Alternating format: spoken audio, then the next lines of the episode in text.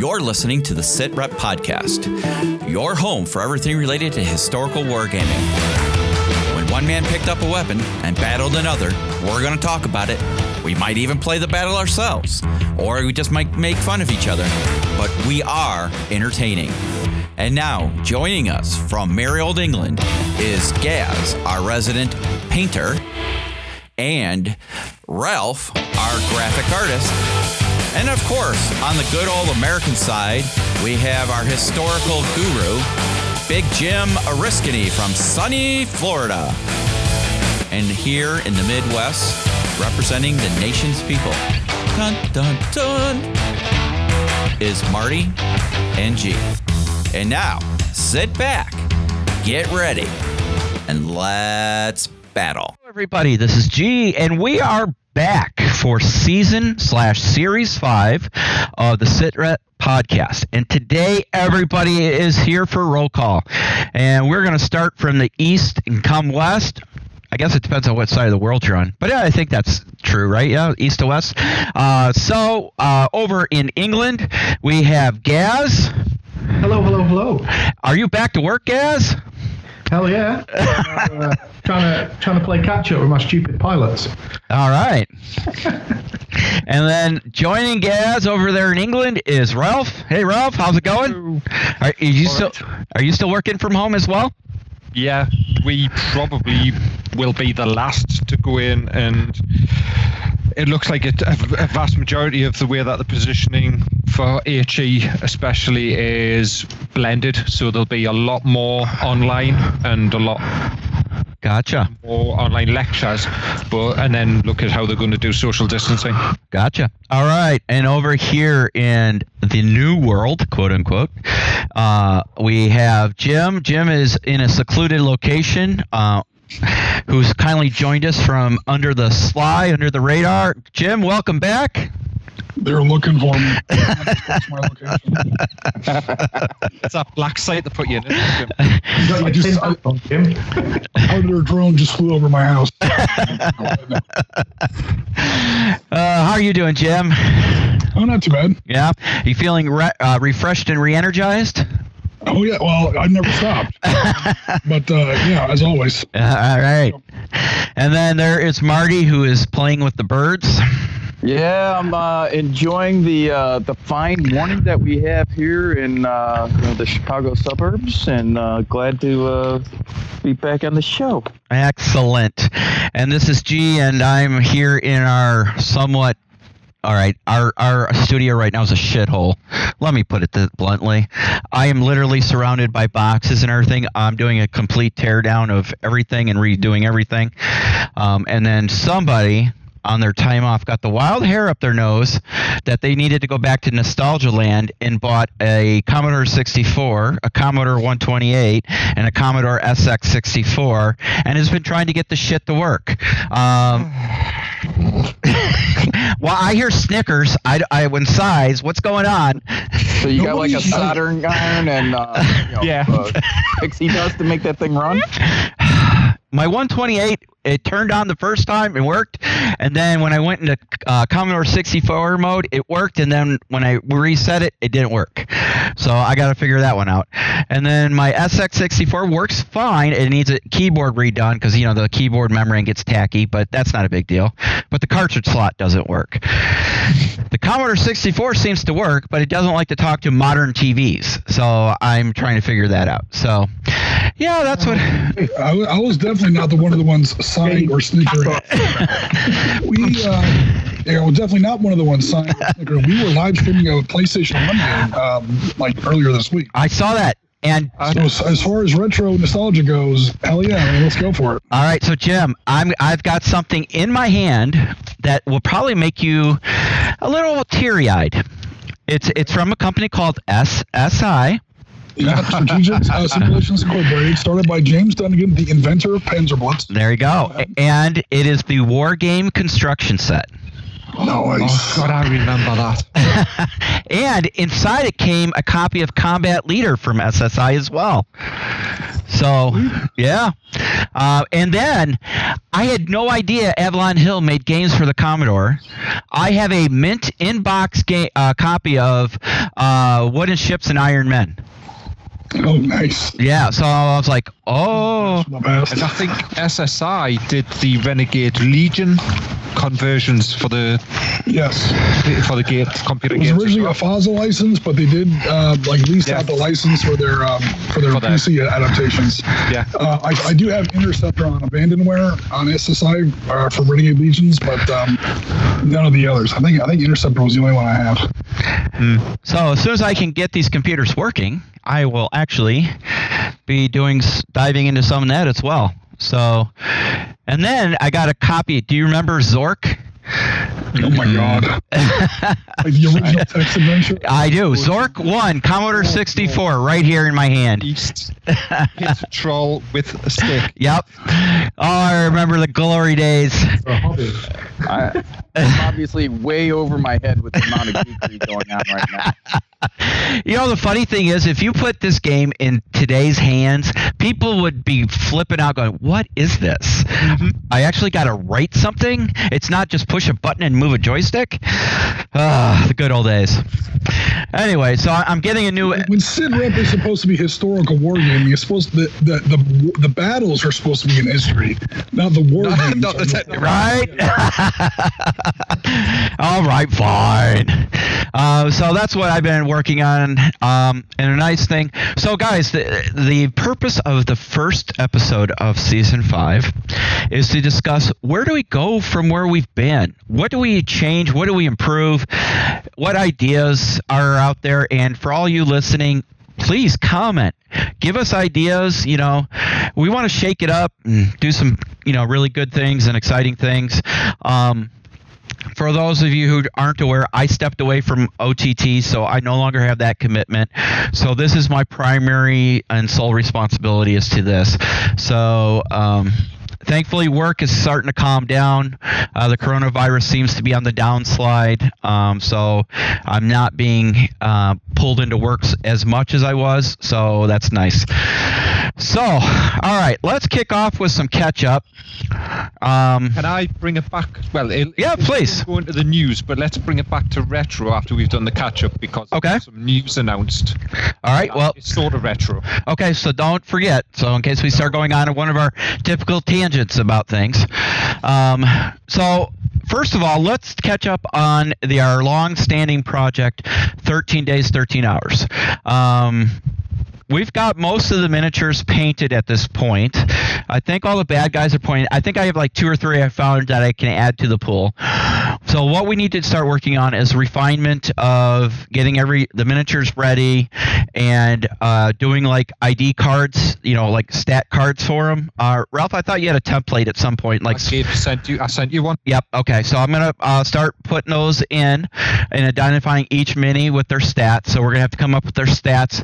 And we did decide everybody uh, to use skirmish. Yes. Is that what we're going with? Skirmish. It was skirmish. Sang. Okay. Yeah. Um, what I can do is, well, is I'll send you through the stat card again because it's in a PSD file. Okay. If you open up Photoshop, it'll be fine. Yeah. Okay.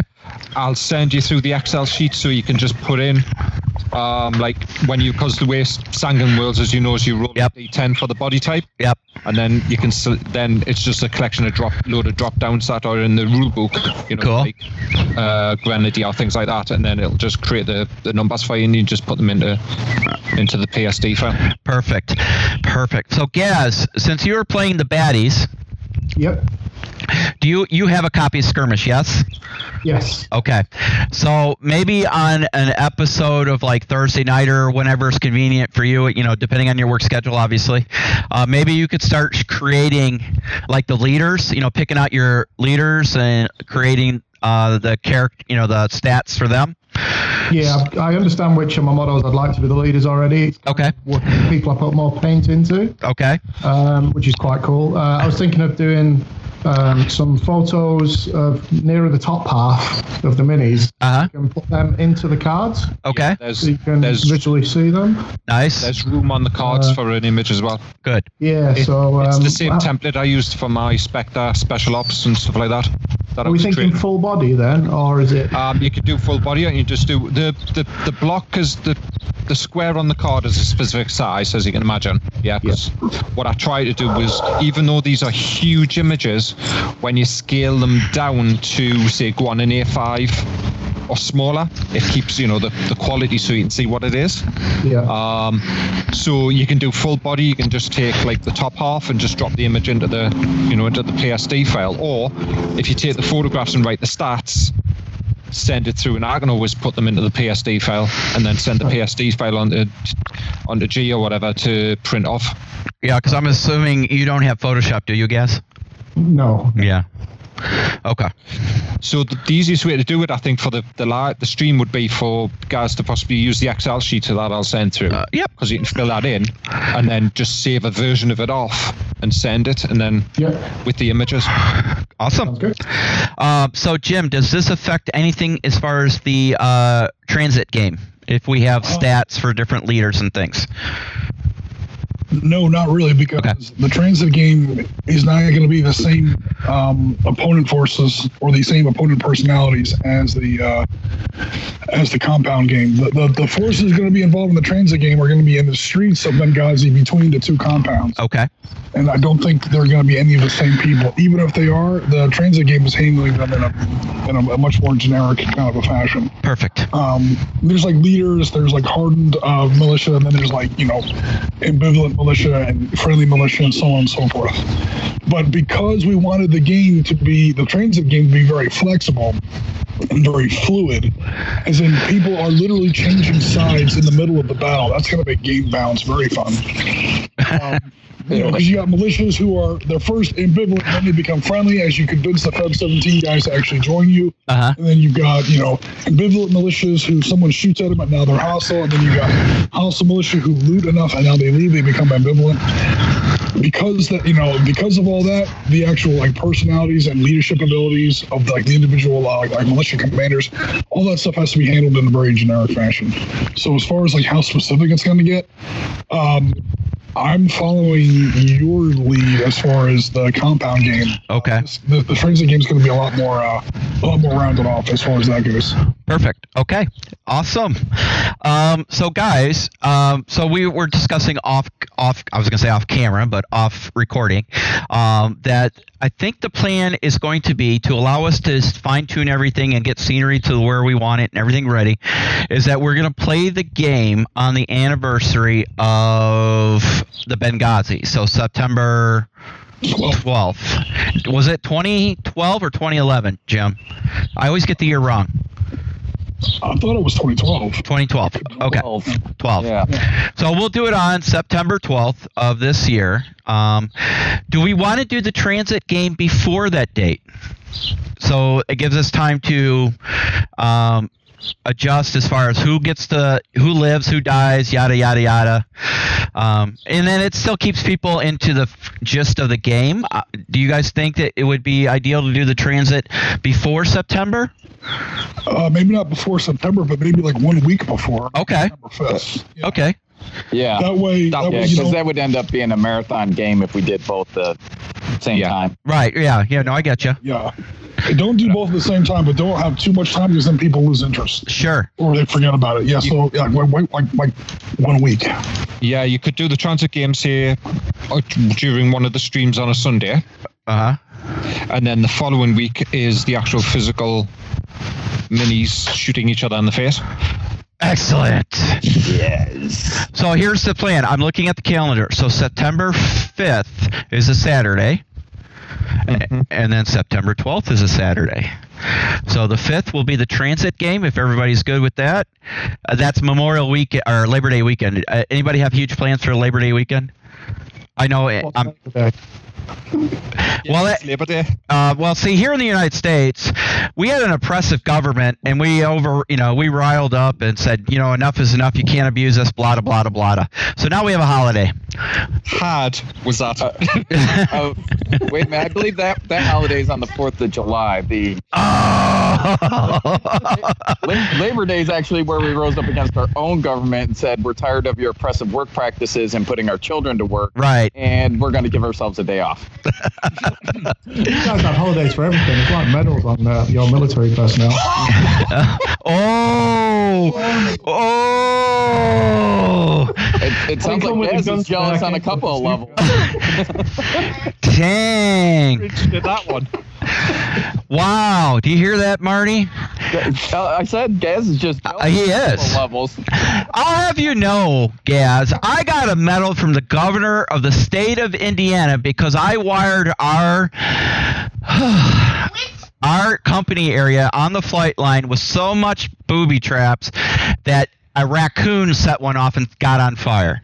I had that place wired so tight nobody could get through when we were preparing for JRTC. So on you, buddy.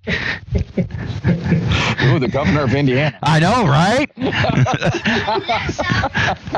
Snowed Oh, upon you that night, the, the raccoon defense ribbon. Exactly. and I got a coonskin cap to go with it. Woo! There you go. All right. Um, back to where we were. See, tangents. We're famous for tangents. Um, so let's do that. September 5th um, will be the transit game, and September 12th will be the miniatures game. Everybody good with that? Okay. So Excellent. I'm just trying to plug in my headphones because I think my headphones are about to die because the battery seems to be dying. I haven't used it in a while. Um, other than that, uh, so Marty and I uh, met last weekend and we looked at what we're doing for the walls. Um, so we decided. So we decided we're going with what cork, right? Yeah, 60 millimeter high uh, cork walls. So I think that'll be about the right height. Does anybody know what the true height of those walls were? I don't know what Um, there thickness a standard template, but it's it kind of hit and miss because it wasn't exactly a diplomat compound. It was an overseas, so not really sure is the answer. But to be honest, you want to. In, in that type of game, you don't want the walls to be too high anyway, because you're going to be reaching over them to move models in the compound. Uh huh. Um, so they're there as an indicator. So that's perfect, really, because if it was any higher, you're going to be potentially catching the wall when you lean in, lean out, knocking stuff over. So it's, it's like what you have in some games when you're in quite a large township. Sometimes you just build up the walls there a little bit so you're not knocking around buildings and such. Yeah. Yeah, that makes sense. I mean, the, the, they're high enough that it'll uh, it'll define uh, the space and provide a good uh, you know border for uh, for the table. Uh huh. Uh, and the and they're still high enough to provide cover. You know, uh, and uh, you won't be able to you know uh, easily uh, maneuver over them, but they're low enough uh, that uh, we'll still be able to reach into the table, and I think they'll be scaled fairly correctly. So, Good. Sounds like Yeah. plan. So uh, we'll. What, what thickness cork were you looking to use? Uh, I have five millimeter cork. I think it's five. Might be four. Uh, it should it should be fine. I'm just because I when I was looking at building terrain and stuff, I was looking at um, foam board instead of cork for some of the stuff because it gives you it's a little bit more rigid because the cork I found here was was um wasn't as sturdy as I was had planned. So Yeah, you know the foam board that you can get from like dollar store and stuff and just peel the paper off and that normally that normally works and that's a case about five millimeters. Yeah, yeah. The uh, uh, so we had looked at doing that, and I had, I had mocked up uh, some sections of wall that uh, were made out of foam board and then covered with uh, a thin layer of filler, Mhm. and and we decided that we liked the like the look of the corky uh, Yeah. better, and Mhm. it'll be good and solid once uh, once it's all painted up. Yeah. You know, it's a, and the sections aren't going to be terribly long, so they won't get all wavy. Yeah. You know, th- they're probably going to be about a foot long a piece. Mhm. So. I mean, Yeah, if what- you grit, if you grit and filler, the, if you grit and filler the exterior, which is also something you can get from any hardware store. Uh, it'll take one, it'll take paint better. Two, it'll give it some weight so they don't fall over as easy. Uh, and three, it gives texture, which is kind of what the that sort of concrete wall would have been out there. Yeah. Yeah, yeah, because it's um because most of the concrete walls almost look like they're they've been stuccoed. If if in fact they haven't been, you know, because yeah, most of that stuff out there's uh, you know like it's a concrete block wall that's been covered Yeah. in something for the nice Um. I've seen some really good where a guy just literally ran a brush down because you know you get the concrete that almost has the vertical lines when it's laid. Um, Yeah. He just ran a brush vertically down as it before it dried, so it had all those little little uh, striations running vertically up the walls, which was quite cool. And then he just run a pen or a pencil every so often to give a break, as if they'd got a concrete slab, and then hook those two together as well, which was quite cool. I saw a really good one from um, Sarissa put out put out a load of guides. Yeah, um, one of the guides they put out because it's free. It was a PDF. You could download the sheets, and what it was was um, some sheets of basically where the wall is cracked. So it looks like the plaster's come away, and not like the stucco's come away, and you can just paste these, cut these pieces of paper out, and that's what they did, and then just put them on, and then using uh, like a blending technique with some wash, wash the paper into the the side of the Sarissa building that's been painted, and it looks like it's all part of the model. yeah, It's really nice. good. I'll I'll find the PDF. Uh, Yeah, I please. downloaded it from Sarissa and I'll send it through. They did it Yeah. on the um the French the sort of the the, the uh, it's not an Arabian fort, but it's sort of that French Foreign Legion style. So it's like a French fort during that sort of period of time, and it looks really good.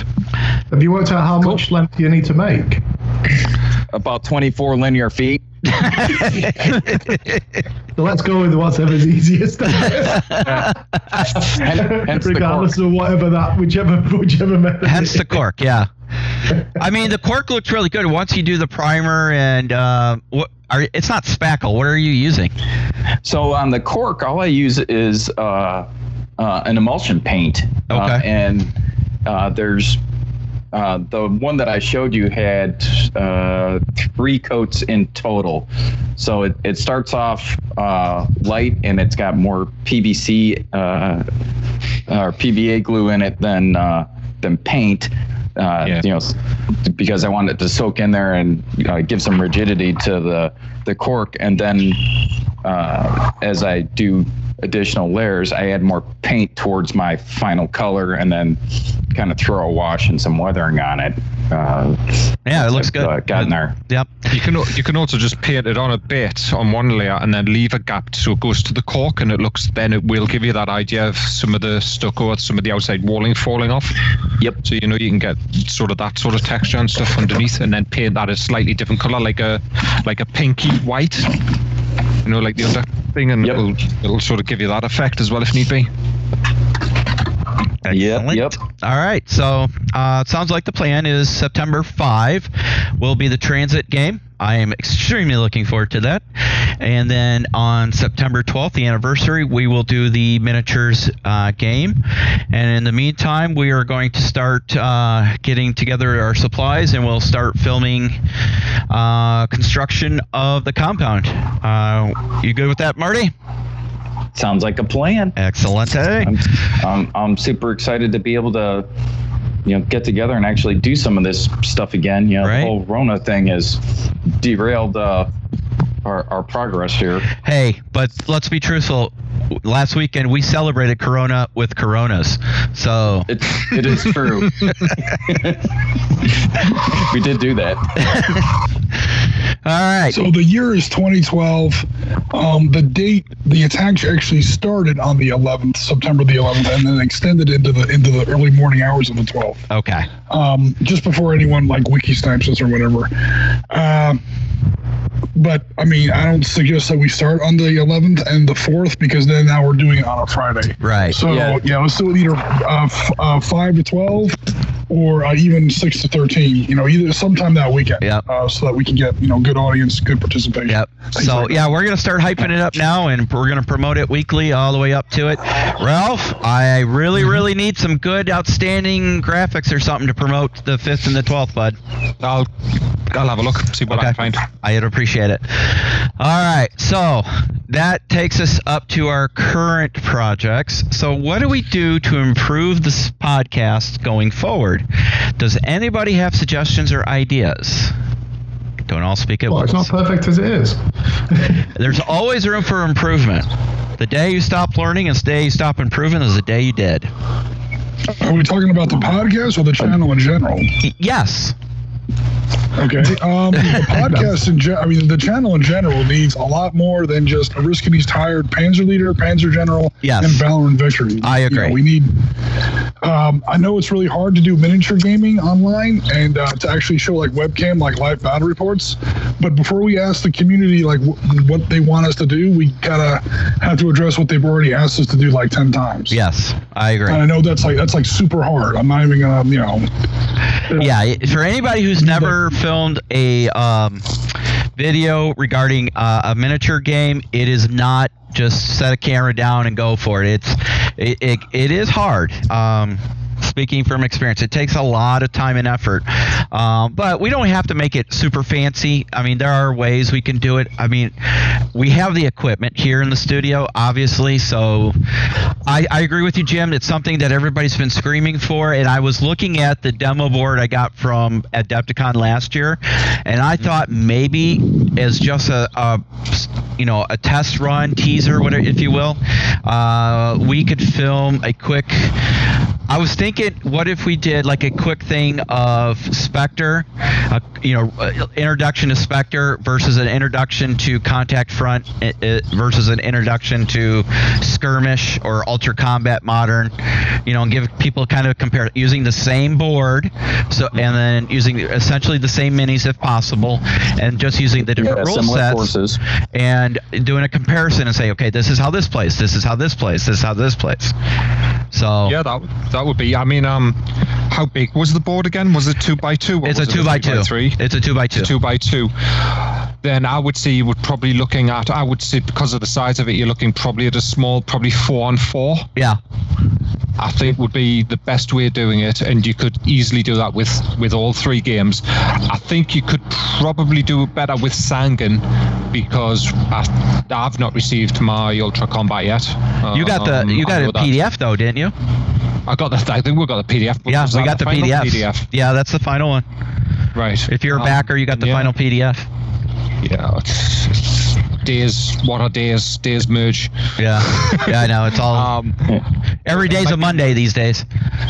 It feels like it. Um, it feels it. It might be worth though is possibly doing it as a Sangin because that might be because that's the game system we're using for 13 days, 13 hours. Yeah. Well, we'll probably start with skirmish and then go, you know, and just give everybody a little overview. And this is how this plays. This is how this plays. Because it would be simple. The board's done. We have plenty of minis already done. And it's literally let's just get this cut rule set out, and we just play through a, a quick intro, you know, of each one, um, and that would fill uh, some miniatures, uh, you know, time on on, on the podcast, uh, the channel. Um, you know, Jim has definitely picked up the weight on on you know like Sundays uh, with his, you know, whatever he's broadcasting that day, and I definitely want to start getting some stuff. You know, now that things have calmed down a little bit. Um, you know, and Gaz definitely has gotten the painting niche under his belt. You know, our Bob Ross. So I, I think we've got potential for a lot of good uh, quality um, content. So. You know, it's just a matter of getting that. You know, but the, again, the other thing is about this podcast. We're all doing this because we love the genre and, and the hobby. I don't want it to become a task where people like dread. Oh God, I got to do it this. You know, I got to do this. I got to do it this weekend. So um, I don't want it to become that. Um, because Yeah, you start doing that, then it's no fun. The audience picks up on it, and you know, so stuff like that. So. Um, Uh, I'm still waiting on um, like a collapsible table for my front room. uh-huh. It's um, it's one of these that comes in however many, I think it's six segments. So you can fold out up to a two by two, a four by four, and a six by four. Oh wow. Um, you just fold the legs out to basically put it to different sizes. But um, Mark uh, has talked me into some blood red skies.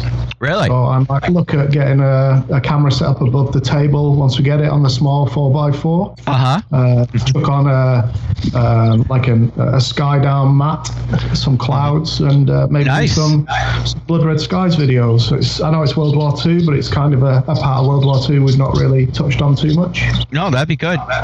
Yeah, because there's, there's the Blood Red Skies, and it's not Cruel Sea, it's the other one, isn't it? That does the bigger ships. Is Yeah. Um, the one that they announced. Uh, War at Sea, I think it's the Yeah. larger ships. The one that I uh, purchased all the starter sets for, I'm waiting on. Yeah. As far as the whole moratorium on World War II goes, number one, that was only a personal thing for me. I'm not expecting the rest of the team to go by that. And number two, I was just asking that we stay away from the classic like Northwest Europe land battles. You know? Yeah. The U.S. paratroopers versus German, you know, infantry bolt action. Here we go again. uh, you know, kind of thing. Because I mean, not that it's not interesting, but everyone does it. Right. There's pl- yeah, there's plenty of it out there already. Absolutely. Yeah. There's plenty of Stalingrad as well at the moment. That seems to be the big thing that everybody's jumped two feet into. Well, you know, Stalingrad. all right. Let's be clear. I we none of us are saying don't do this. Yeah. We just don't want it to become the World War II channel. Mhm. because That's- that's, that's yeah. the low hanging fruit, right? The low hanging fruit is World War II. So you know because there's so much on it, there's so much content, there's so much product. It's a very easy thing to get into. Okay, and, and to Jim's point, there's so much more to World War II than Western Europe, right? Um, there's Burma. I would love to see some product, you know, content on Burma. Um, you now know, the Terrain Tutor did an awesome Burma board too. yeah. Yeah. So you know, I mean, you had the whole South, you know, South Pacific uh, battles. You know, I personally, if I was Jim and a true Marine, I Ah, here we go. Oh, No, that's cool. That's cool. I, I think I, I think I know what she's gonna say, and I think I already agree. Go ahead. uh, that I would explore the campaigns of the U.S. Marines in the South Pacific. You know, Um, yeah, so here's what happened. Uh, obviously, we started doing Op Center like, Yep. back in the day. Yep. We did four episodes and four episodes and four episodes. Yep. Arab Israeli Wars, Yep. Falklands, and Vietnam. yeah, Then we did like one uh, special one just because it was the 75th of Iwo Jima. And Right. I, that wasn't supposed to be like part of a series. I just kind of threw it out there. yeah, And now Op Center is like this weird, like 13 piece, you know, playlist. And Yeah. Like, all right, you had four, yeah, you had three good series, and you had like this one, like, you know, cockeyed outlier by itself out there. So sometime in 2020, I was thinking about getting back into it, at least doing three more Pacific themed oh, nice. op centers so, that we could put bolt them together with that uh, Iwo Jima one that we did on 19 February Oh, nice. and just have a four part um, completed sort of a series on Yeah. that uh, on that subject. Nice. You know, because honestly, and I'm going to be truthful about it, of all the uh, content or are- uh, areas of conflict in World War II, South Pacific is the one I know the least about. And it seems the most interesting because to me, and I, I think everybody would agree, the conflict, the way it was fought, is completely different than how things were done in Europe and Asia. So, right? Um, so, you know, Asia, I'm talking about Soviet Union or Russia at the time. So, um, you know, you had different equipment. The fighting styles are obviously different. Um, the, the the challenges of terrain and everything was obviously different. You know, with all the amphibious assaults and you know, so eh, you know, even from even from the air power standpoint, it was completely different. So Well, and it was a two. There were two combined uh, combined arms battles uh, using all the the branches of the service. yeah, too. yeah, uh, much more Yeah, a than lot, you had of, in a lot of that's going to be like more Central Pacific, which is what I was going to stick to. Okay, Um, because technically the Pacific is divided into two, Central and South. okay, But with the three parts left over, I was going to do maybe um, also like stuff I have and, you know, photos I already have and miniatures I already have and things like that. We've done Iwo Jima, so late war Central Pacific is done. Something about how carrier air power works, like the naval battles in the Pacific. Guadalcanal, that goes back down to the south part of the Pacific you were talking about. Uh huh. And then uh, that's three. I'm not sure what the fourth one would be yet, but um, You know, it would be interesting. out of Would, the- would the Battle of the Coral Sea? yeah, I was like, uh, like carrier carrier battles in general. Yeah. Because if we just did carrier battles, like we started getting into individual battles, you have Coral Sea, Midway, Santa Cruz, um, Philippine Sea, Leyte Gulf. You know, it just goes on and on and on. You have like 50 parts before you know it. You know, something just popped in my head. How about a hypothetical? I know. What, what about a hypothetical? Um, say Pearl Harbor didn't happen. Would would how you know or, or or say that we understood the warning and responded. or the carriers got hit. You know, how would that have all changed? You know, the way. So did So those are all you know ideas to think about. What if? yeah. We didn't lose the battleships? Or what if we had a big battle outside of Pearl Harbor because we intercepted the Japanese fleet? Or what happens if the Japanese actually caught our carriers? You know, just some different what ifs. Uh, the answer to all those questions is everything gets pushed back exactly one year. Oh, you think so? Yeah. Um, the Essex class carriers were already under construction. The first one was launched at the end of 1942. Okay. commissioned to like February of 43. So um, it just would have taken a little longer to come back. Gotcha. Well, that's no fun. I thought there was going to be this big, you know, story. Now, it gets more interesting later on when it's like, okay, in July and August of 45, when the bomb is developed, we're not at Japan's doorstep yet. We're still back at, um, you know, the Philippines. yeah. Mhm. Do we think about, you know, dropping a bomb on the Philippines or Okinawa or Iwo Jima or anything like that? Huh. you know, because by now we have those weapons in our arsenal, but we're still back like where we were historically at the end of 44 Gotcha. or middle of 44. And then the question is, when Yamamoto died, when we shot him down, was he still as influential as he was? I mean, if he had survived, would that have changed any outcome of the war? Do you think, or just delayed it, or Uh, yeah, I mean, he's a planner, he's an executioner, uh, uh, you know, of, of you know battle plans or whatever. He was very uh, politically influential in the government of Japan at the time. yeah? And when he goes down, um, it doesn't really affect Japan's resources, which are the real problem. Also, Uh-huh. Yamamoto never really did anything against the American submarines, Yeah. which was probably one of the more decisive arms of the service. Uh, not to completely derail the subject, but okay, if, if Yamamoto survives uh, the summer of 43, um, which he didn't historically, all that really is going to do is that's going to maintain more Japanese Navy influence over their government because the Japanese uh, government is there is no like one dictator. We all talk about Tojo. We all talk about the, the, the, the emperor had like nothing to do with anything. It was really like a council divided between two branches, the army and the navy. There was no air force. There was an army air force and a, and a navy air force. The Japanese mil- uh, government was run by the military, and it was always this tug of war between the army and the navy. As long as Yamamoto was there, the Navy was, if not dominant, at least you know on par with the Army. The second Yamamoto gets knocked out of the box, now the Army starts taking more control. You start leading to much more bad battles for the Japanese. Philippine Sea, the retaking of Guam, Saipan, Tinian, all that stuff like that. Maybe that gets pushed back a little bit. I mean, who knows? Interesting. Um, yeah. All right, there's a lot of food for thought. So, you know, uh, definitely uh, area of exploration. Like I said, I agree with Jim. We need to stay away from Western Europe um, and do some of these, you know, lesser known areas. Uh, I, you know, when you said submarines, it brought me back. You know, we were talking off uh, recording.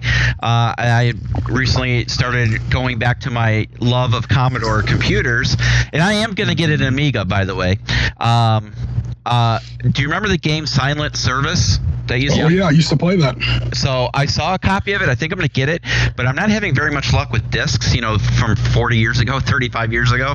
You know, they degrade so quickly. So I might Um, I got an SD conversion thing to go with my Commodore, so I might, you know, just download the files and you know try. But I played that game for hours.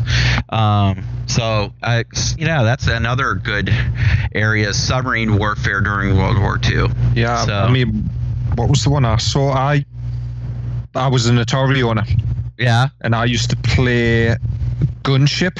Remember, yeah. Remember Gunship? Yep.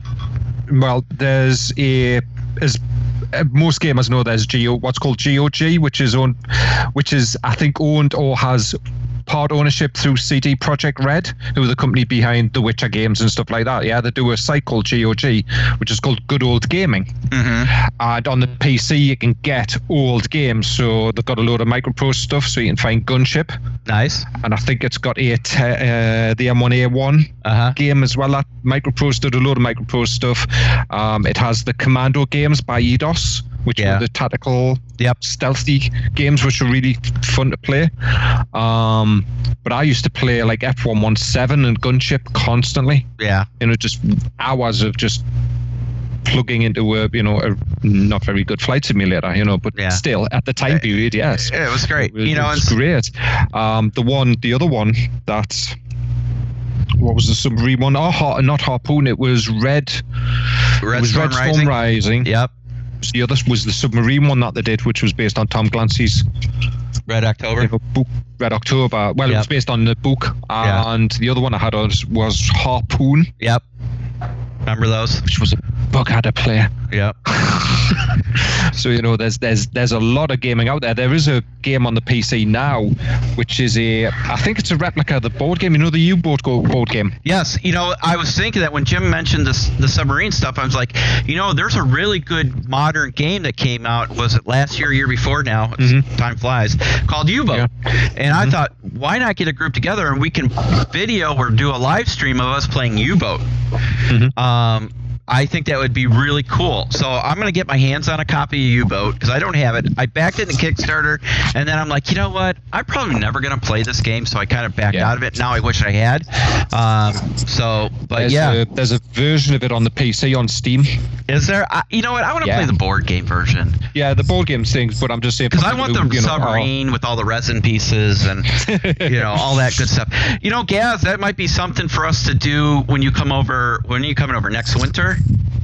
Uh, yeah, it's all dependent on what happens, really. Yeah, Uh, now that I the world has changed. Uh, yeah, next next So- Christmas, uh, if they don't extend me, Yeah.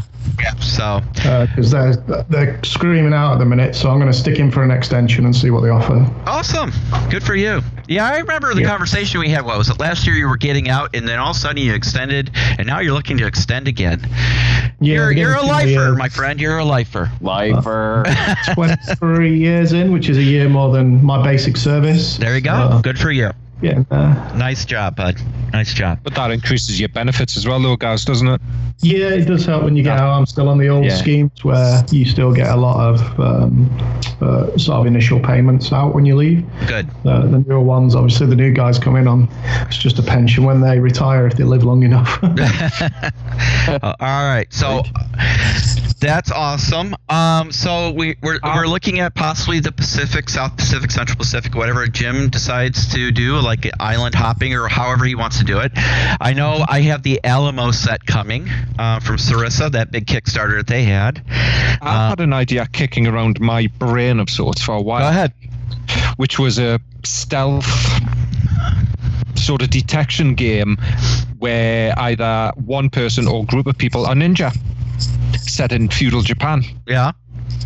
Was it you know trying to do the stealth mechanics and you know either a board game or something digitally you know that you that you know Uh huh.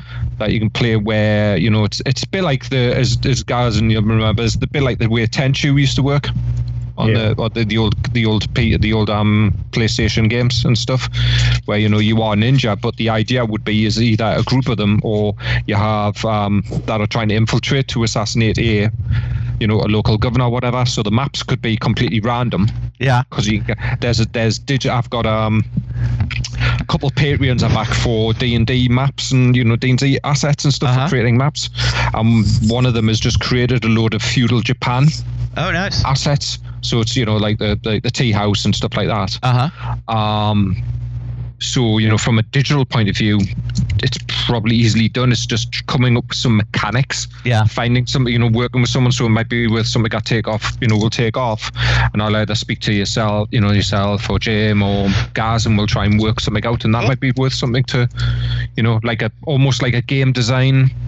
Yeah. Series of sorts. Cool. I think good. it'd be good to do um, to pair it up with a physical and a digital to prove that you can Yeah. Pair them, as in do them, do the same game in both mediums. yeah. There you go. Um, I've got some ideas of how to do the fog of war because it's something I've already been looking at as well. Yeah. Um, I've just got my latest Dragon Empire um, set of files for Dragon Empire. Mm-hmm. Uh, sorry, Titan Forge's Dragon Empire Yeah. from the patron, and that's introduced some new elements that are historical. Any so ninja? you've got the uh, the single shot, um, original sort of muskets, Mm-hmm. um, and things like that. And there is yes, there is ninja. so miniature wise, um, there are three or four ninjas, like uh, and then between the um, you know the ashigaru, uh, Mm-hmm. the bowmen, the spearmen, the warriors, the samurai, the samurai lord, the geishas, I could pretty much field the board. Mm-hmm. Uh, and in this latest one, they also did buildings, as well as Yeah. in a previous one, they did all the walls and some scatter terrain. So I can pretty much print the board as well. Nice. Um, I would suggest we maybe do it hex so that Yeah. Jim can tie in with a hex based game. And I think that's the only way we could do Fog of War with miniatures as well. Um, maybe um, some sort of um, AI for the for the character for the enemy. Yeah. So they have a set patrol patterns on a card, and then once they spot you, then they break the patrol pattern. But unless you move as a ninja to certain positions, you can't see what their patrol pattern is. Uh huh. So you can see the guy stood there, but you don't know which way he's going to turn and walk. So you have to waste time to watch him, or you go in and kill him. But you're on a Yeah. timer to finish, say, the game. So it forces you to take risks. Nice. I think that would be really good, and I think that's you know that's a different element of gaming that we've you know we haven't took, looked at you know from a point of view of feudal Japan and things like that because that might be an interesting element to look at you know from Yeah. the, the, the, the, the shogun the creation of the shogunate the wars that happened in Japan you know right the way through to the end of the era the era of the samurai sort of thing It's well supported now for products. You know, there's Mm-hmm. Yeah. quite a lot of miniatures out there. There's Test of Honor. There's lots of scenery. So I think it's um, it's something 'Cause that people could replicate at home themselves. Yeah, because there's a company, and I can't remember who it is, did a tea house as an STL file, but they uh, in they had the um like the lanterns, you know, like the the, the, the columns where Uh-huh. you where a lantern would be in the middle, and it left enough room to put your own LEDs into it, Nice. so you could light it yourself. So you could print it ready with the the the hollow ready to put an LED light in and stuff. Interesting. All right, so that's Ralph's thing. He wants to do ninjas. Of course, Uh, why not? Why not? Marty, do you have any particular area of interest you would like to maybe possibly do something with? So there, there's kind of two. Okay. Um, so uh, uh, I'm uh, interested in looking at uh, doing some Western stuff, like uh, Joe Veltry's uh, Gunslinger's Paradise is coming out. uh-huh. Uh, yeah, I, think, got that on my radar as well. uh, I'm, yeah, I'm, uh, I, I'm, I'm thinking that would be a pretty cool one to get into. Uh, the other one that I was looking at was uh, was pirates, like Blood and Plunder or something like that. Oh, I'd be Um, interested in that as well. That's what I've been looking at. you know the the the amount of uh, stuff that is available for that and and the quality is Oh yeah. Amazing. Those guys, And- uh, those guys are awesome. Uh, I I know them, and you know we actually. Gaz were you with us when we had drinks with them at Gen Con two years ago? Yes. When they came Uh, not over. that one, no. But I was there when we visited them on the stand, and they came back after for a bit. Yeah. So You know, I I I think that uh, you know the uh, uh, the the pirate gen- genre there. Uh, in general, you know, lends itself to just so many different options. oh yeah. you know there's so many scenarios i mean you, you can you can use the scenarios that are uh, already published you can easily create your own scenarios uh, you know so there's just a lot of flexibility and a lot of ways you could go with that i think Most that would be cool and that would thrill my wife to you know no end to see another you know four walls of you know terrain and stuff to show up Well- in our well- loft. Well, you're probably going to be able to scratch um, G's um, Commodore 64 because Microprose and Sid Meier's Pirates. Pirates, yeah, yeah. Forgot about Which- that. Yeah. Which would then lead itself to a, a almost like a strategy game of sorts. Yeah. because what you could do is you could have a hex map or a map of the Spanish Main, and the players are the ships moving around from port to port, try, getting intelligence on say where the Spanish treasure fleets are, or you know you could have an event card that says Britain and Spain are now at war, and if you go to either one of those countries' ports, you know divided, say say you went to Port Royal, which was under the British, um, you can get a letter marque which means you could then go and attack the Spanish ships without any repercussions because from from point of view of the fact well repercussions from Britain because you're under a letter of marque to attack the ships that are at war Yeah. So you could you know you could you could combine it and create a it's almost like a board game uh, in some respects or something you know with that and then you could link it into you know if you want to run the proper big pirate you know the battles physically with miniatures you can do that So there's an actual miniatures slash it's it's a hybrid game. You can do it either with hexes or in miniatures called Yeah. Letters of Marque. Uh, Oh, it is was published uh, 2005. It's it's a little like you know dining room table publishing kind of a thing. Um, you had to like make your own pieces or whatever, but. Uh, I'll, I'll, I'll see if I can find the files. I've got it somewhere. Um, it's, it's not a huge, like, professional, like, SSI kind of a game or whatever, but there's a game called Letters of Marque where it's like, I mean, it's not about like what Ralph's talking about, like an operation like here's the Caribbean or whatever. It's you start on this end, I start on this end. I have two ships, you have three smaller ships. The wind's blowing this way. Our guns have X range. Let's you know, let's do it. And it's um, yeah, like uh, the Age of Piracy. Maybe not exactly pirates because there's a lot more combat. Pirates there wasn't a lot of combat, but uh, you know ships of that era, late uh, late 17th century, early 18th century. Um, you know, like 1675, 1725. You know, Age of Piracy kind of thing. Well, didn't MB do a when they did Shogun and Axis and Allies? Wasn't there broadsides and boarding parties by MB? And you got two huge, great big plastic ships you put either side of the board. I think, Uh, it I was actually called, don't really remember, but yeah, sounds familiar. I think it was called broadsides and boarding parties. Because it was about the same time as Shogun and Axis and Allies. Now I still have Shogun and Axis and Allies, and I've got Fortress America as well, which MB did. Oh, you, you got all the classic ones, huh? Yeah. Um, Those are the did- three I remember. I don't remember the pirate one. Yeah, I don't remember a pirate one. I'm gonna- Uh, all right, so let me go by on my list. I have uh, the Central South Pacific. Uh, we have ninjas. We have pirates. What was that Western game called, Marty? Uh, Gunslinger's Paradise. It's by uh, Joe Veltri and uh, God's Eye Games. Slingers. Is it an RPG or is it a miniatures game? It's a miniatures game. It is not yet published. Uh, it is Yeah. due to come out later this summer. Those are the same I guys who do Contact Front, right? Yep. It- Yeah. yes. Okay. Yeah.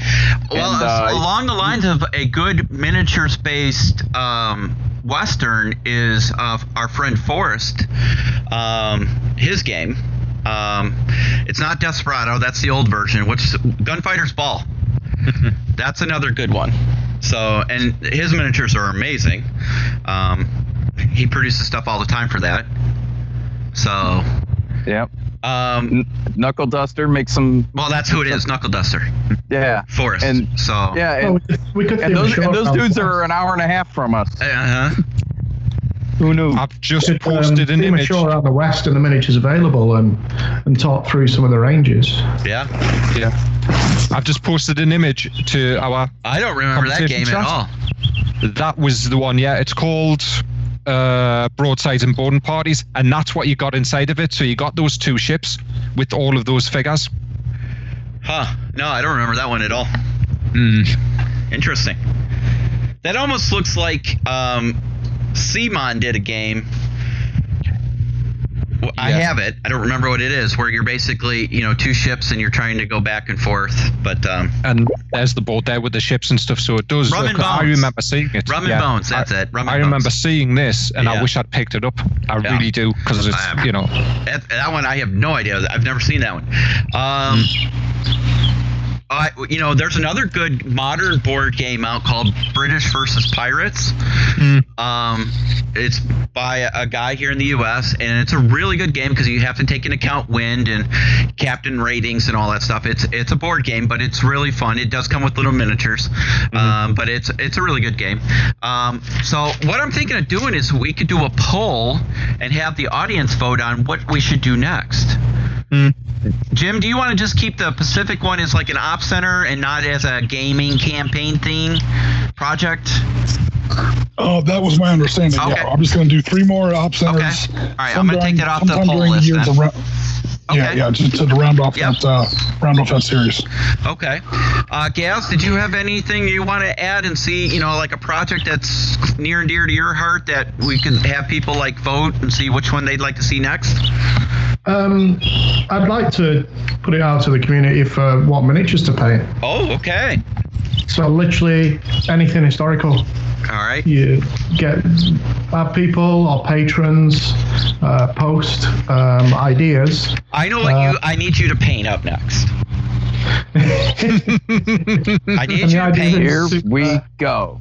I'd like Sit Rep. to sort of just paint a single mini from different Sergeant different aspects Sit Rep. of forces, but not necessarily say if I was going to do red coats, I wouldn't be looking to do a full squad of them, Right. but paint one and see Right. see how I get on. If I'm not happy, maybe paint another one. Gotcha. But then they're cavalry as well, and maybe an artillery piece. All right. I need you to Um, paint and just- Sergeant Sit Rep. Do a series of, uh, He's of, not you know to me. historical painting, really. Okay. Well. No, he wasn't listening. No, he's not listening to me. I need you to paint Sergeant Sit Rep. Yes, I know. I, speaking of which, all our, our Patreons should have gotten their special edition mug. I, I got a message from a couple of people saying they've gotten them. So, did you guys see the mug? Huh? Huh? Did you see Uh, it? I've heard that uh, yeah, some members have gotten it, but I haven't seen one myself. Oh, one Jim, of them, uh, one, one of them posted a uh, a picture of it. in- Yeah? In their message, yeah. It looks pretty cool. Um, are you on Skype right now, Jim, where you can get a picture? Um, yeah, I'm on Skype. Well, I didn't know if you're like. I know you're on a alternate device because you're in hiding. Um, so Um, yeah, I'm just on the phone. So Yeah. Well, I'll send you a picture later of it, but it, it is a beautiful mug, and it has the famous "long story short" quote on it. Oh no. It yeah, is a because Stein. You, you, It is you beautiful. really see it on the shot glass. Um, Well, believe me, you can see it on this. that's Yep. awesome. Good deal. It's a shot as well. So, so I'm thinking that if you have the set, i.e., you have the uh, shot glass and the mug, you know, we can make Boilermakers in Jim's. Uh, Nice. Doesn't that just become a new, brand new drinking game if you've got them both anyway? I don't see a problem with that.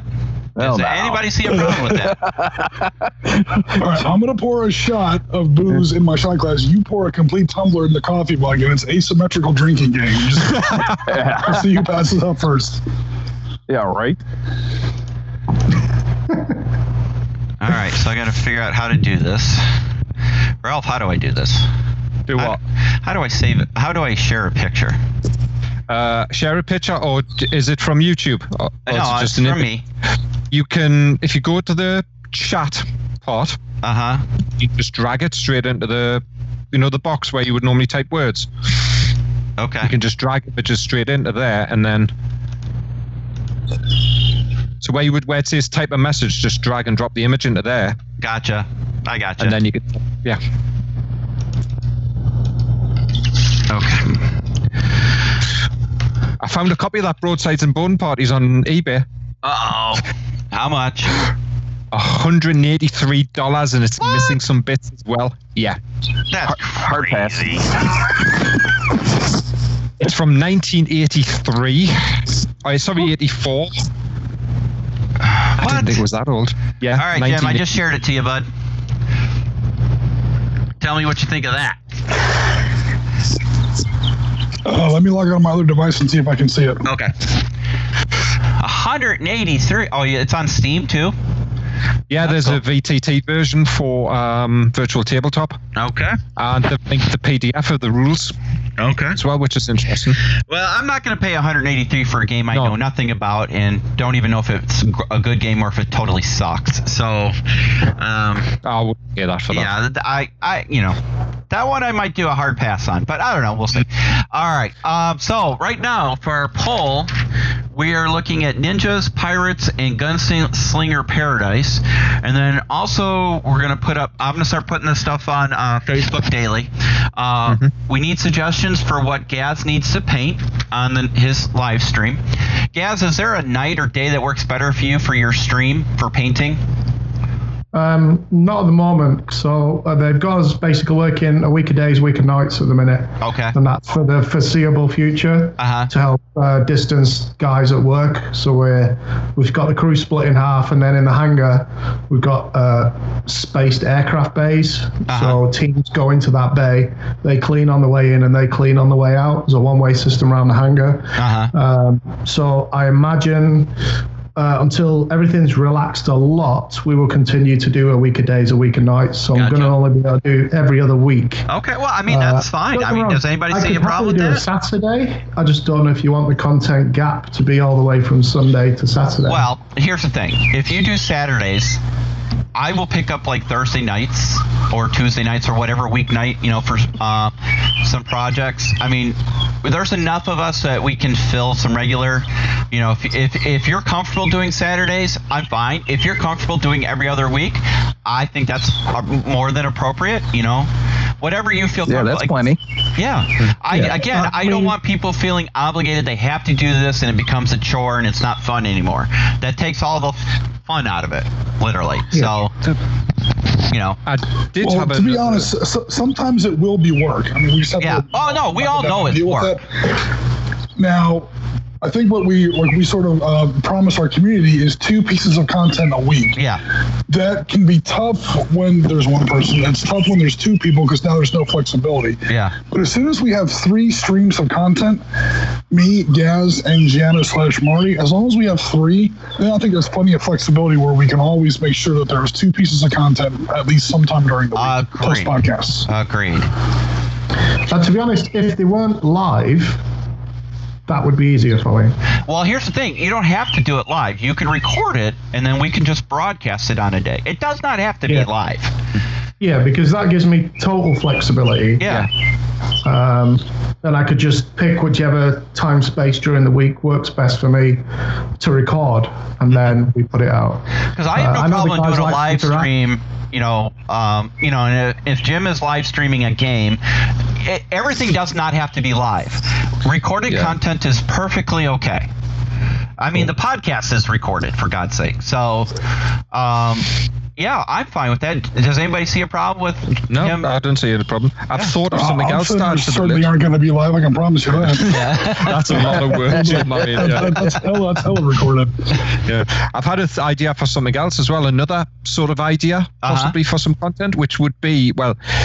Did anybody see those free set of rules that were put out about? Um, it was I can't remember who it was. It was put on OTT for jousting and knights.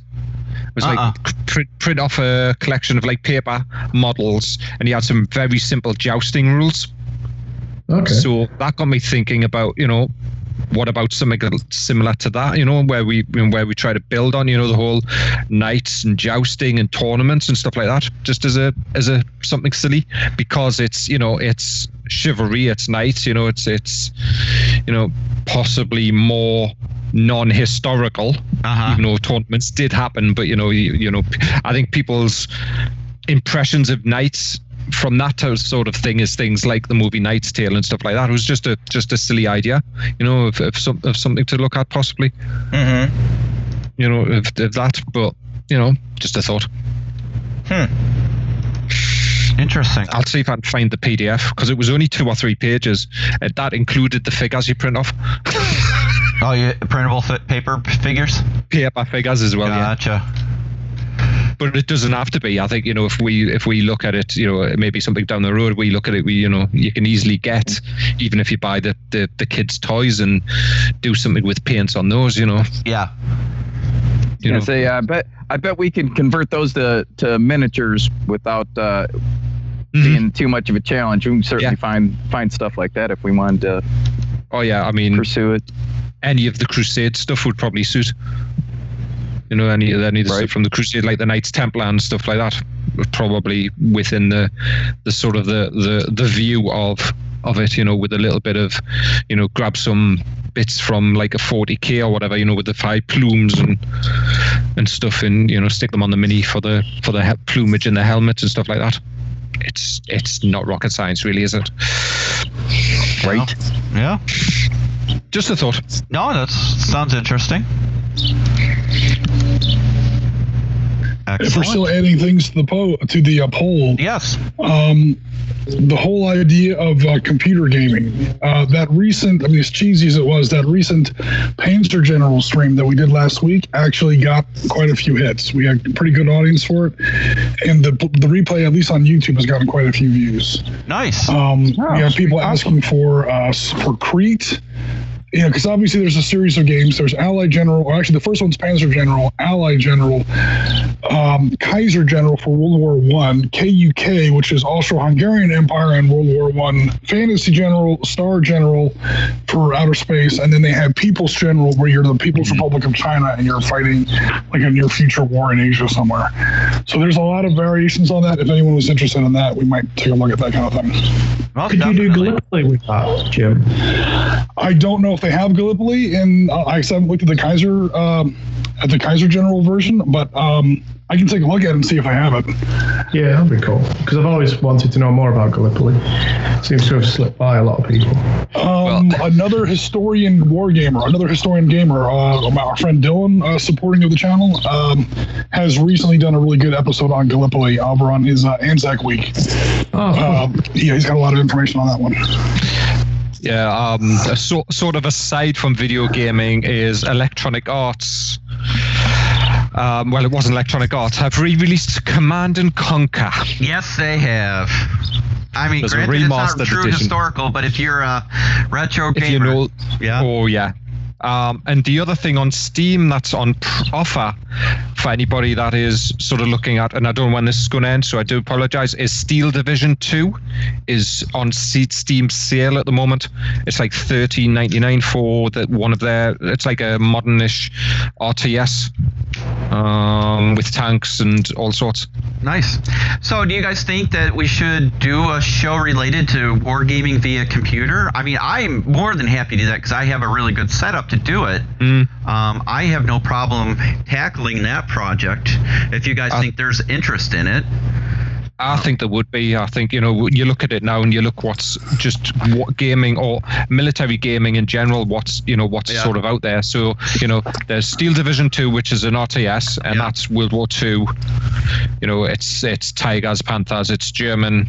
It looks like it's Eastern Front in 1944. Yeah.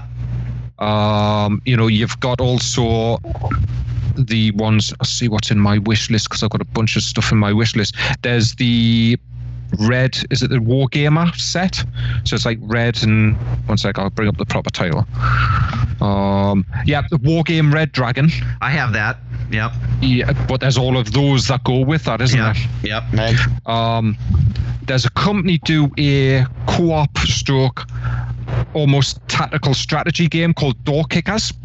Haven't now what's interesting now what's interesting with the way that works is you plan out before the mission. So it's a bit like how the original remember the original ghost recon not ghost recon uh, rainbow six game where you had to plot where you could plot where your men entered the room whether through the flashbang and stuff like that yeah? And then Uh-huh. you could just sit and watch it. It's like that. Oh, okay. But the the first edition or the what's called door kickers that's currently on steam is just is the SWAT teams and you have multiple missions. Mm-hmm. There is a version coming later on this year called Door Kickers. Uh, I'll just bring it because it's in the bottom of my list. Uh, Door Kickers 2 Task Force North, and that's taking the Door Kickers premise and Uh-huh. put it into uh, the Middle East, into you know Afghanistan, Afghan, uh, and Iraq. You know, so so there's that. Uh-huh. Um, what else is there sitting on there? I know there's a strategy game called Afghanistan 11. which is to do with you are in charge of the coalition forces in Afghanistan Uh huh. during 2011, I think it is. Um, so you know, there's a lot of gaming, you know, wargaming out there. That's that's you know that's that's doable, Yeah. and a vast majority of the stuff seems to be relatively inexpensive. Okay. you know so so i mean the other thing as well which might be an interesting one where we were talking about the bomb you know about the what ifs i know on oculus which you have Yep. um, there's a it basically puts you on one of the atolls in the South China in the South Pacific when they dropped one of the test bombs. You know when they were testing in the 50s, and you're actually standing on the island when the bomb goes off, Uh huh. And it it shows you what you know. It gives you the effect of the bomb going off and the, the cloud coming to you, and then it cuts to an aerial view to show you where you are and the blast radius and stuff like that. So from an shall we say from an education point of view or from an interest point of view, that might be something to Yeah, we could do that to look at. Yeah. It was just something we were looking at when uh, when we were looking at VR for teaching of different ways of using virtual reality to to tell stories and look at stories. I know there's a one that we looked at which was really interesting for history. It's called Diggers. And it puts you in the shoes and you control the the character of a digger during World War One. So it's one of the Australian diggers, the guys that dug the tunnels, Uh huh. and it puts you into the trenches in World War One. And that's free to download through Oculus. Huh.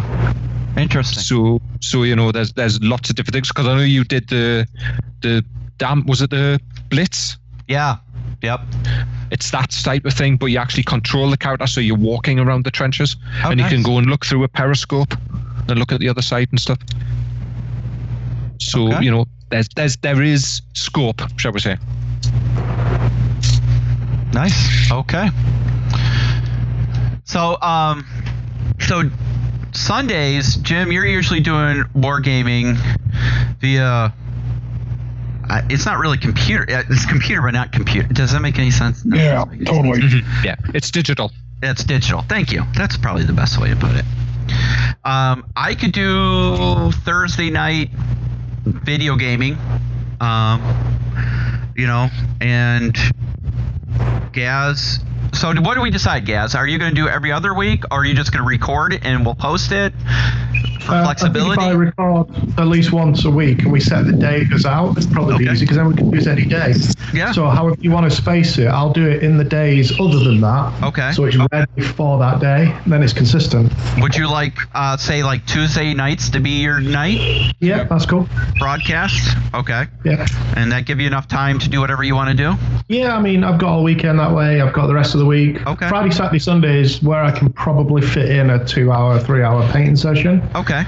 So uh, that's perfect because Sunday I can send it to whoever, Uh huh.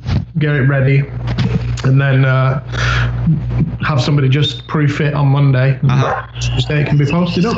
Excellent. So, Tuesday nights is going to be painting with Gaz, or uh, what do we call it? The view and brew.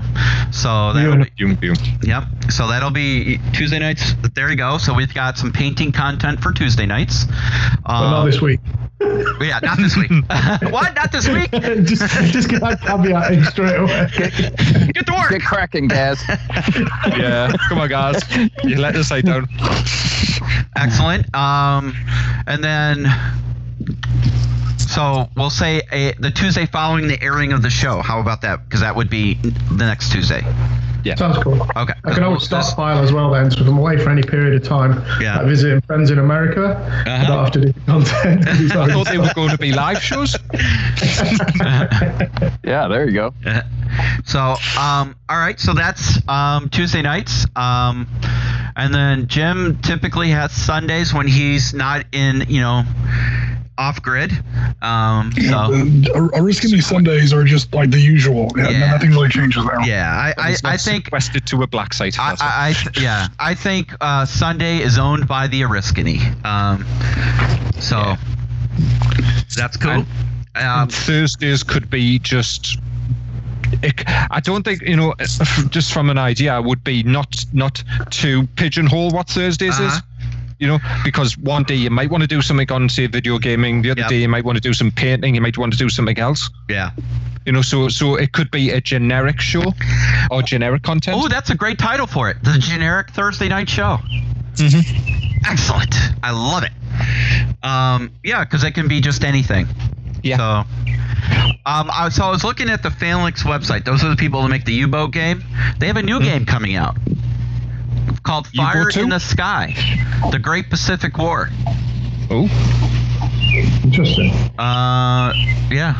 Fire in the Sky is a two-player game of strategic rivalry and tactical responsiveness set during the Pacific War, which stretched between Pearl Harbor, Takia 41 to Hiroshima and Nagasaki. So, actually, it was before 1941. Let's be truthful. This is just the American involvement.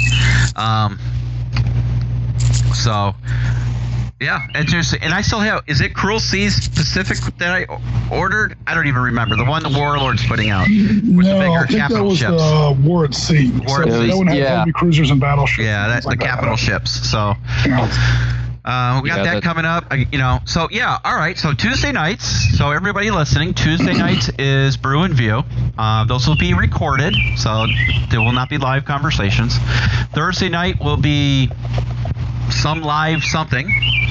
Um, and then Sundays is gaming with Jim, and then if there's other filler in between, there'll be filler in between, but that'll be the ex- um, expected schedule. So the the game you're thinking of, G, is called Victory at Sea. victory at sea. Thank you. Um, there you go. Okay. Yeah. Cool. So I got that coming too. Because I have a lot of board games I still have to play. I still have, you know, um, Victoria Cross 2, Custer's Last Stand. Um, you know, I got a lot of stuff here we got to play. So. Cool. Well, let's get to it. I know, right? now, now we have no excuse. So we mean- have no excuse. And then um, there will probably be some recordings of Marty and I putting the terrain together for 13 hours. Um, Yep. You know, and like I said, we're going to do some demo plays using the uh, Adepticon demo board uh, of different rule systems. So now that you know things have eased off a little bit restriction wise, I think we've we can start working on that. So guys, um, great start to the show uh, for season five. Believe it or not, season five. Uh, wow. So I think uh, we're gonna call it at that, so everybody can enjoy their Sunday. Oh, Ralph, you got There something else? new- there is news. Okay, there, there go was for a it. little news, and it is a little bit of retro news of sorts. Okay, go for it. Uh, Free League, as we all know, the the company behind the RPG Tales Loop Uh-huh. and the Alien, announced a new game that they've got the license for, oh, Twilight 2000. holy cow! So they're gonna make an RPG out of Twilight 2000, or Again, it's a brand new iteration of the original GDW. Twilight 2000 is coming to Kickstarter in August. Hmm. Now, was that originally an RPG? Yep. See, I'm not really familiar with Twilight 2000, so Uh, it was created by Games Design Workshop, um, the first edition and the second edition. They also had a semi sequel to it as well called T- Traveller 2300, which was taking the world of Twilight 2000, 2000 and pushing it into 2300. gotcha. Um, there was a third edition of Twilight 2000 as well. That's done by a different company, but by the looks of it, Free League are using their Forbidden Realms. Uh-huh. Their forbid, forbid, I think it's Forbidden Realms or Forbidden Fables. They're they're they're sort of the RPG style mechanic that Okay. they use for because it's the way they're setting Twilight up is yes you can be the military. So the original concept was you were troops in the in whichever military it was trying to find your way normally trying to find your way home. Okay. Um, I think Jim will be able to rec- correct me on this because it's been a while since I've sort of looked through the Twilight stuff. Um, uh, and it was set in Poland during that period of time. So I think, if I remember correctly, was it a stalemate, wasn't it, Jim? The war. Well, okay, the Twilight 2000 originally came out in the, like the mid 80s when the Yeah. year 2000 was like the dark, dim, distant future. Mm-hmm. It postulated a third world war starting between the U.S. I'm sorry, between the Soviets and the Chinese in 1995. Again, that was the, the distant future in those days, and wiped out like two thirds of the world's population by the time everything was done. To the point Yeah. where it's basically a, a, a cross hybrid genre thing between like what we would call like modern military RPG, like an HK Ops thing, combined with post-apocalyptic. It was, yeah, the world It was was. what if. it wasn't like, like like literally everyone's dead, but like society itself is falling apart. You were with Fifth, Fifth Infantry Division um, near, um, I think it was Kalisz, Poland, southern, in southern Poland, in Galicia somewhere, and you know the war literally just the- like everything just finally fell apart. Um, you know, the c- civilization itself has certain tipping points, and we had passed all the tipping points. And the, beginning of the game is you get a message from your divisional commander says, "Good luck, you're on your own." Yeah. And then once there, it's an it's an RPG. You can do whatever you want. The general idea is to make it back to Krakow so that you can pick up a transport and get back home to the states. But there really aren't any states anymore. So you could either try to set up like your own little bandit base, or I mean, who knows? Your own little fiefdoms or Yeah. you know take out take out marauders because there was marauders when we Or, played as become well marauders. Yeah. yeah i mean when we played as well as it wasn't just uh, nato military we when we did it we you could also be russian so you could have nato player nato military and Russian military almost joining together to get to Krakow, um, because in the game Krakow is called a free city. Um, there's a collection of scenarios based in around Krakow as well, and one of them's to do with the Black Madonna and stuff like that. Um, they did a couple of supplements. Additionally, they did what was called like an IDF supplement, which was for the Middle East which was predominantly do with the military of the Middle East and the weapons at the time. So things like you could bring the Gil, because in the original rule book, when it was set, you didn't have things like the Galil and stuff, where in the IDF book, they put the Galil in and they put the M82 because it had just appeared um, in service and stuff like that or being used. So, you know, but the way it worked as well was ammunition was very rare for certain weapons. So if it's like a standard NATO weapon or a, a standard Warsaw Pact weapon, you could easily get the weapon. But it was things like the the um, the M8250 Carl, or they had the G11, which was that caseless. Four point seven millimeter caseless ammo. Yeah. Yeah, that's trying Great to get weapon, but good luck finding more ammo for it. Yeah, That's why. Hey, No. that's why you started making mortars because you could manufacture your own mortar ammunition. It's you know all you do is Yeah. finding a functioning garage and you have your you know, unlimited ammo. so they they announced that, and then there's been there's been a bunch of interviews around it as well, people asking questions and stuff. But that was the one of the sort of the big things was this popped up sort of out of nowhere that Free League have picked it up and went, well, we're going to reproduce it and bring out a brand new version of it. Well, they're So have to completely redo the timeline because Uh, they're, they're going by the looks of it. They're not. They're keeping it within that Twilight 2000 time period. so it's no longer like future RPG. It's like No. alternate history RPG. Yeah, by the looks of it, yeah. From what I've read, I haven't seen anything definitive that they are going to set it within, you know, a more modern take within the current time period. Yeah, you'd literally have to rename the game to be like tw- uh, Twilight Yeah. 2050 or something. But they're they're they're structuring the rules as well, so you don't just have to be military. So you could play it in mainland US during this time period. And being, you know, survivors or people trying to eke out a colony or whatever, you know, trying to survive in the collapse of society. I think you could do that in the old system. It just you had Yeah. to wait for those other supplements to come out. Mm, yeah, Like the original base set, you were with Fifth Infantry in Poland, but like Mhm. almost immediately they came out with. I remember they had one about airships over the Ozarks. I Yes. mean, they, they got crazy as far as you know. You could be. It was literally a global setting. You could be anywhere in the world, but you know, if you really wanted to. And then when second edition came out, they did a, an alternative book for second edition, which was Mercenaries. So getting away from the Twilight 2000 sort of post-apocalyptic, you know, thing to being, you know, you are mercenaries operating in a world, and they brought a world book out, and they had a Bangkok source book, which was for that sort of part of the world. So you know, it, it was just interesting that Free League have sort of this just popped up and it was like, and the community has sort of swelled because it was. I'm on a couple of Facebook groups, and one of the Facebook groups I was on was for Twilight 2000. And when this was announced, it just popped, and just people are, shall we say, excited about it, to say the least. Interesting. Uh, yeah, it, um, I've heard of the game. I just never really played it. So this is all you guys. Um, It's so they're going to Kickstarter then, Ralph. You said in the They- they- yeah, they're going to Kickstarter with it. awesome. Um, you know, yeah, Free League, I've had some very good success, especially with Tales from the Loop and the Alien RPG. The Alien RPG is amazing.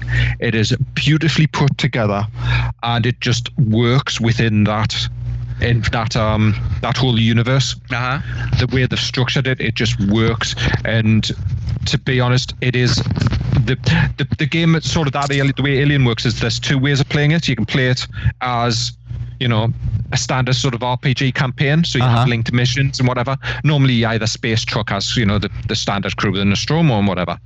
The other way you can play it is what's called cinematic mode, which is technically taking like some of the short stories that are produ- produced Uh-huh. or taking the like Hadley's Hope and things like that and seeing how you would operate within that environment.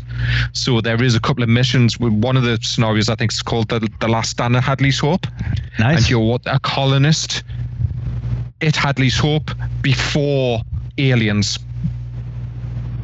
nice. So you know what's going to happen. That you're going to probably die, you know, or are you going to be a newt and survive? But the way the game is structured and the mechanics, it is basically you see a xenomorph, you are attacked by the xenomorph. There is a good chance that you will die within that combat. Normally Nice. within the first round, if the xenomorph hits you, Hmm. because they are what they are and it's just well put together and it's absolutely gorgeous. I do recommend anybody just have a look at it. Nice. Just the quality of it and stuff is just astounding. So if they put as much effort into that, into like Twilight 2000 that they've put into that, they'll have another winner on their hands. Excellent. So, all right. We'll look forward to that. So, uh, last bit of news. If you guys uh, haven't followed what uh, I posted on Facebook a week or so ago, uh, SitRep Podcast now has its own dedicated server. Um, I, for all you computer geeks out there, because this really doesn't mean a lot to me, I just know it's a lot of storage. Uh, we have gotten our hands on a HP DL380 G8 server. Um, what does that mean? It's a big server. Uh, it has two 8 core processors at 2.2 gigs, 128 gigs of RAM, 12 drives for a total of 44 terabytes of storage. So, uh, Yeah, so it's quite a ba- bit of storage. That is a beast. So it's it, it's got plenty of horsepower. Yeah. Yeah. So uh, we're gonna get that baby set up because we have dedicated fiber optic line here at the studio. Um, so that will be where we're gonna host our Arma server on there. Uh, probably we'll host our uh, DCS World server on there. Um, Oh, which by the way, they came out with Super Carrier. Freaking amazing. When you actually get to see the flight crew hook you up to the catapult and stuff, it's Yeah. amazing. Um, so I've been goofing around with it a little bit. So we'll get that all up in there, and then um, you know we'll do some probably uh, file sharing on there. You know, like if you want to post pictures and stuff. I don't know. I got to get uh, our friend Chris over here to help get it set up so it's running right. Um, but we'll get it going. But yeah. Marty and Chris carried it in last weekend, and it's huge. So I- Notice he said Marty and Chris because it's a Yeah. two-man lift. oh yeah, it will be. The, the I server weighs like 85 pounds. I'm just waiting for G to spend all the money on DCS to get everything. I nearly died when I saw the price. you know what? Um, I I'm not because there's some aircraft I'm really not interested in. Yeah. Um, I I can't wait for the Super Hornet to come out. Mm. Uh, that looks really good. I did buy the Huey, That's a horn, sorry. and, and I love the Huey. Um, I got to get my dad over here and have him jump in because he's a Huey pilot. You, So- give that poor guy flashbacks. I know, but I want to see how he does. I mean, you know, I it you know from the startup and everything, I, it'll be you know obviously I got to get him used to using an Oculus because it's not like you can just you know it's not that easy. So, but yeah, I, I definitely want to get him over here and have him try hop into the Huey and fly it. Um, but yeah, DCS World just blows my mind. Um, I would like to see. Um, I'm gonna look at to some other war games that are you know server hostable. Hostable is that a word? Um, Yeah.